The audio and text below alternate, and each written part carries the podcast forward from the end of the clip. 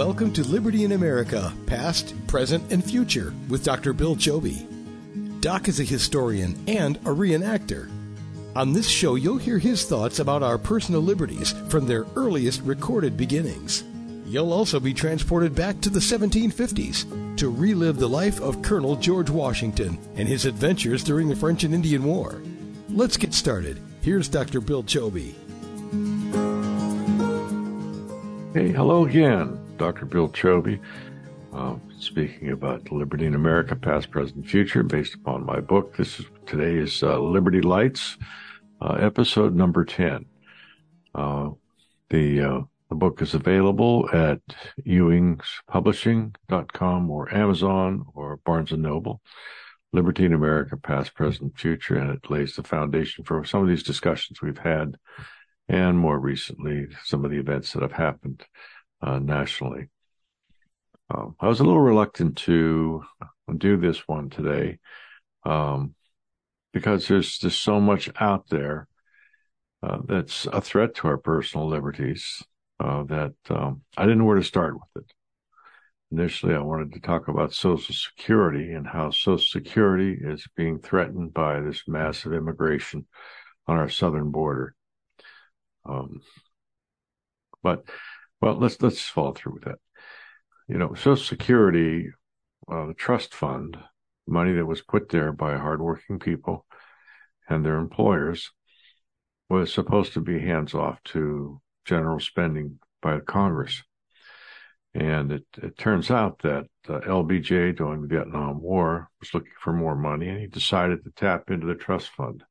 So currently there's nothing more than a piece of paper. It's an IOU. And the funding for Social Security that goes out every month or every week comes out of the general budget. Now, why is that a problem? Well, you know, this past week we reached a milestone of $33 trillion. Back in the 90s, when I was involved with my congressional campaigns, the number was $5 trillion. It's grown six times in the past 30 years. And it's all because of the uncontrolled power of the purse by Congress. And no one there seems to be able to say no. Past 5 years or 3 years with the Biden administration, or $5 trillion was added to the debt. Largely as a way to sort of placate people or to take away the fears of COVID. But what happens with this money? You know, $33 trillion worth of debt generates an awful lot of interest that has to come out of the general budget. So the larger the debt gets, the less money it's available for, well, everything else. And part of everything else is Social Security. Now, when you look at the massive influx, the invasion, if you will, of all these people coming from all over the world through our open borders, although the Biden administration insists that they're secure, we all know that that's a lie. Some of the sanctuary cities like New York and Chicago and L.A. are being overrun by a lot of illegals. And it creates problems for not only for our federal personnel on the border or even our distant cities. In fact, the way they are being bussed around and flown around, these people could be coming to a city near you. Oh, and it's posed the question, like, well, what are we going to do with these people? They're here. They don't really have papers. They're not registered. They're not citizens. How are they going to sustain themselves? Is it by thievery or what? Working under the table for cash? Well, they have to eat too. And the whole administration's explanation is that, well, this is the land of the free, home of the brave, come on in, and we won't turn anybody away. Well, that again creates problems because these people are using our tax dollars for a variety of reasons, whether it be through free health care or through subsidies for their housing or for the food or whatever they have. New York City is an example of how they've wasted, you know, tens of millions of dollars supporting a group of people that shouldn't be here. But they were a sanctuary city and they were asking for all of this. Meanwhile, people are leaving New York City in droves. But here's the clincher of all this. We know that Mr. Biden, the president, does things without by executive fiat, although he doesn't have the authority. The big thing was before the last round of elections was that he was offering this amnesty for people who have student loans. Later to be struck down by the court. He did it anyhow. He got votes out of it. That's all he cared about was votes. So they'll go to any extent to get power. They really don't care whether or not this is a constitutional thing. They don't operate from a basis that there's a constitutional framework to our government. They simply want to figure out ways they can get votes, even if it means just bald-faced lying. And we know time and time and time again that Mr. Biden is just a pathologic liar. Now, as he says, his mental alertness becomes even more compromised, and he does more and more dumb things and bumbling things. The question becomes who's running the White House, and I think therein lies the problem. This is really Barack Obama's White House. His people are throughout the administration, and they've been planted there strategically in places such as the secretaries of each of the agencies. He's got people on civil service, which are very difficult to remove, who share his ideology as part of his activism program to radically transform America. This is how he's done it, with the power of the government and with his people in place. So Biden's really not running the show. This is all Obama in the background through, the people that he's promoted or gotten onto the progressive bandwagon. So back to Social Security. We know that they will do whatever it takes to get votes. We also know they'll do whatever they want to as far as getting money. And because Social Security is just one part of the federal pie that they break up or divide up every year, it's entirely conceivable that when it comes to extending all these perks to all these illegals, that they start tapping into the Social Security Trust Fund. Now, how would they do this? Well, they could do it through disability statements or claims, or just once they have people signed up, they can be off and running and having to put anything at all into it. We know that Social Security is strictly funded by working people and their employers, and there's no real, should be no tax dollars involved with this. That money belongs to the people who donated it, contributed it. Now, I look at my lifetime earnings of Social Security. You can do it online, by the way, socialsecurity.gov. I started paying into the Social Security Trust Fund when I was 16. And I'm 72 now. And I added up all the, and I've been collecting Social Security since I was 67 when it was eligible. I added up all the money that I contributed and my employer contributed, which in this case was myself because I'm self-employed, all that money that I put into it. And then I looked at what I'm getting back each month. And I've calculated, and I continue to work. And as long as I continue to work, I'm going to be paying into it. And supposedly that means that my monthly checks will increase proportionally to what the extra money I put into it. The amount that you get each month is based upon the top 35 years of income that you've had throughout your life.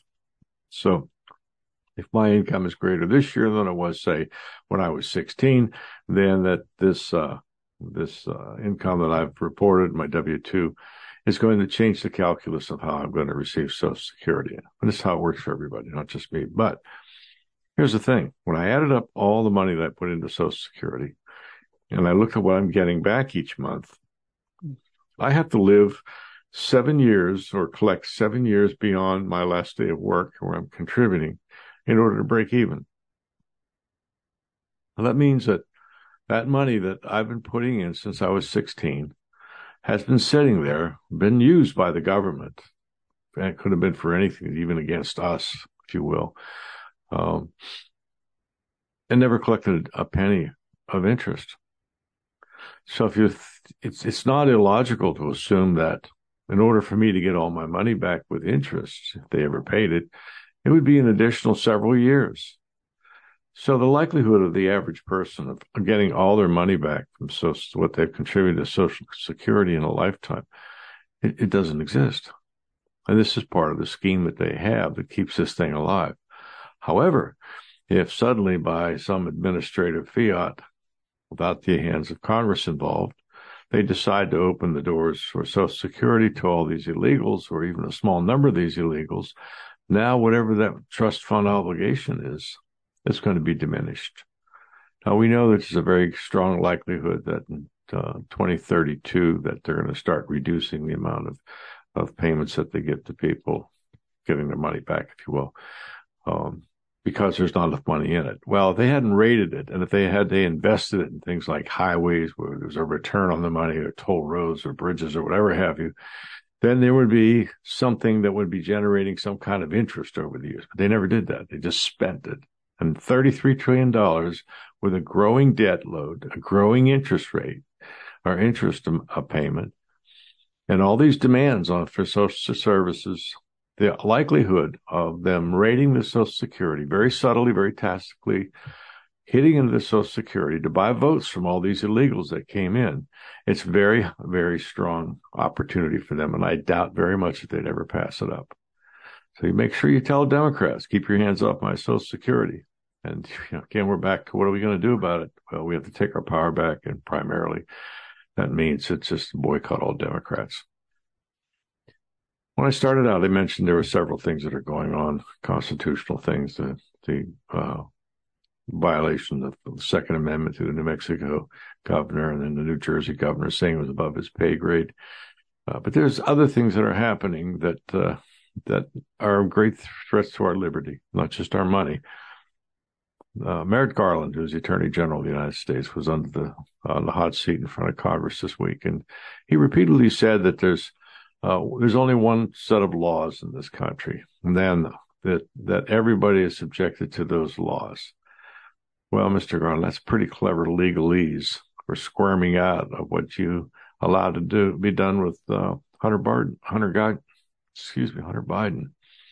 He should have been in jail from 5 years ago when he skipped out of $1 million for the taxes. But conveniently, that wasn't prosecuted within the 5 year statute of limitation, and he walked off. He's scot-free. He ripped off the American taxpayer by about $1 million, and Garland wouldn't do anything.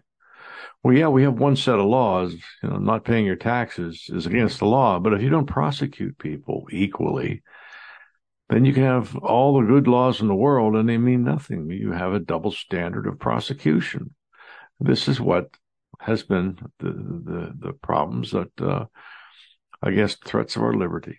When we see people who are silently objecting to abortions, and they're hauled off, and their homes are broken into at 6:00 in the morning by armed FBI guys with their, AR-15s and their bulletproof vest stuff on there.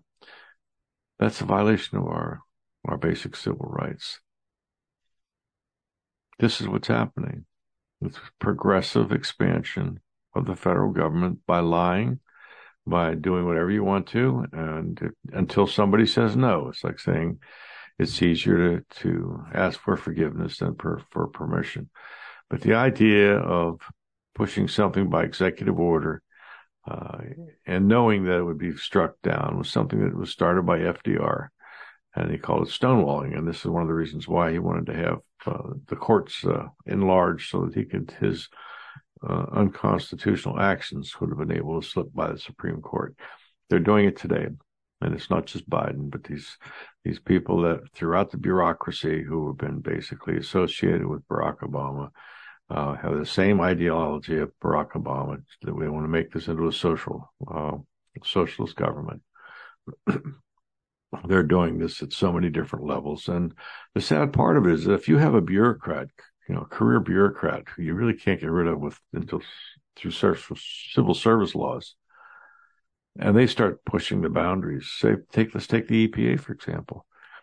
When they start pushing the boundaries of where they cannot go, according to the description of the statute that had created them, then if somebody objects to it, they've got to defend themselves or take them to court using their own post-tax dollars, where the EPA has all the money in the world to go and fight with you. This is how it's done. Now, what needs to be done is that there must be a reform of civil service laws so that these guys can be fired. Currently, the heads can be impeached, but they're down the line, 3 and 4 layers from the top.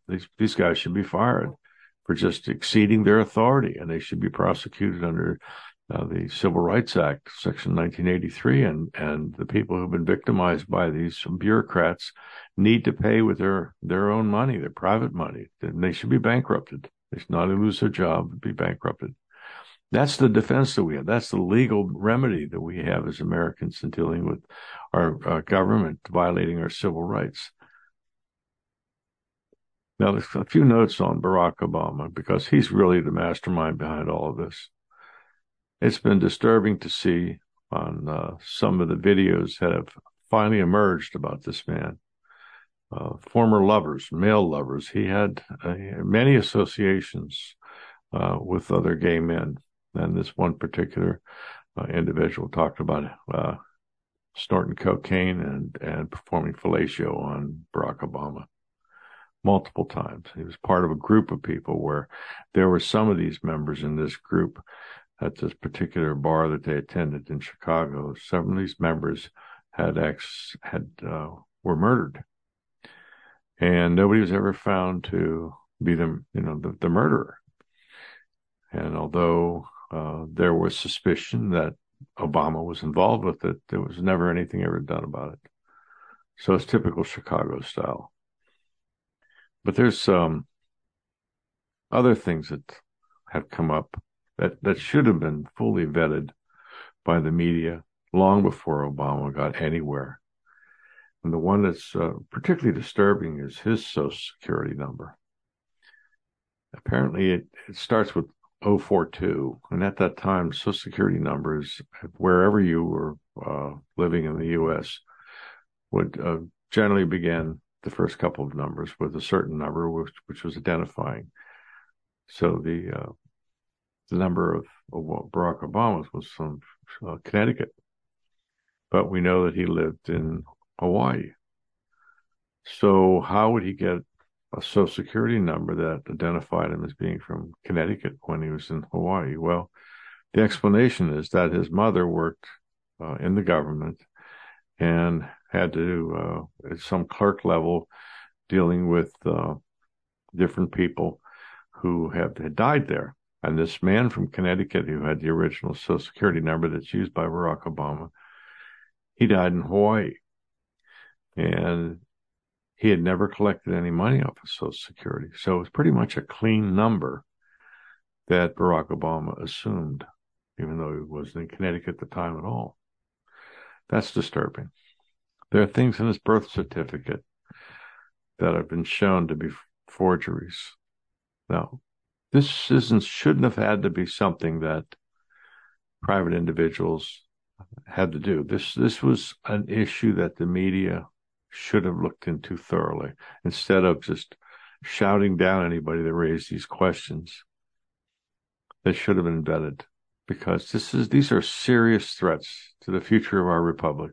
And the plan is here, as Obama often said, fundamentally transform America. This is what is unfolding. It should never have been allowed to start, but our media is complicit with this. It makes you wonder, just who do you believe?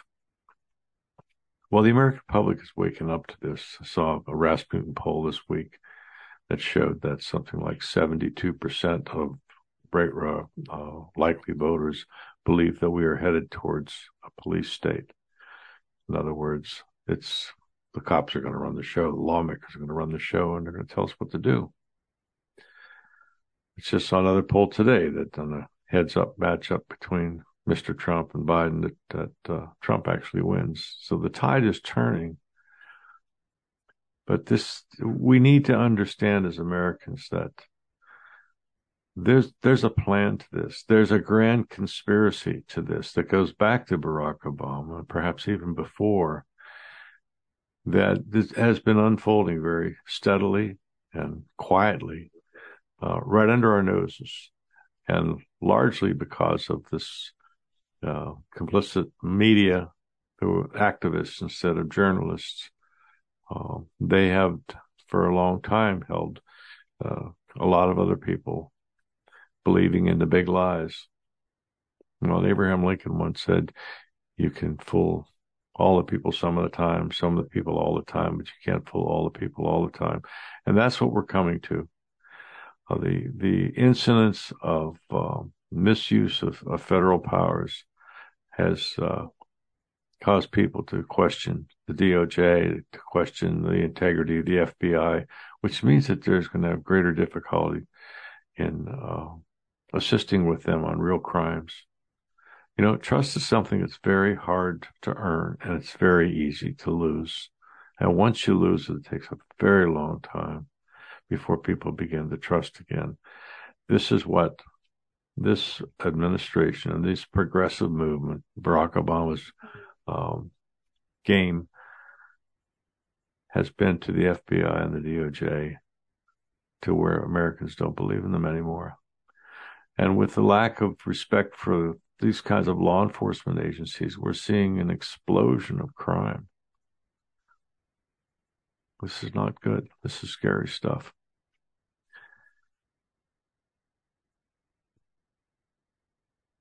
I don't know where this is going to end up.